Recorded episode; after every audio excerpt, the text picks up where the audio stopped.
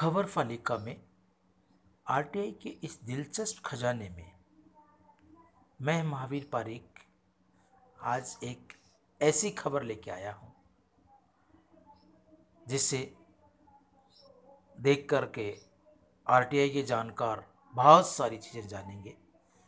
तो देखते रहिए हमारे साथ में ये खास रिपोर्ट, ये कैसी आज़ादी कैसा लोकतंत्र। दोस्तों, कुछ ही दिन बाद 15 अगस्त 2020 को हम अधूरी आज़ादी का पर्व मनाने वाले हैं।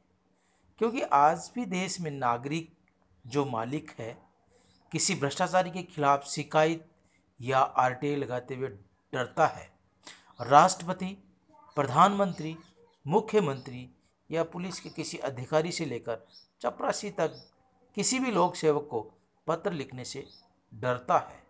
इस बार का अगस्त निर्णायक होगा।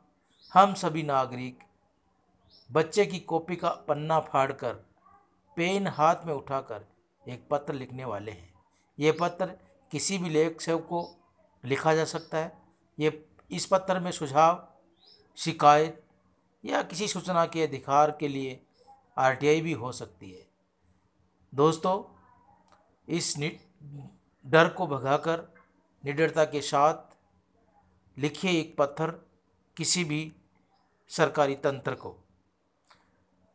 आरटीआई के इस खजाने में ज़्यादा जानने के लिए देखते रहिए खबर फालिका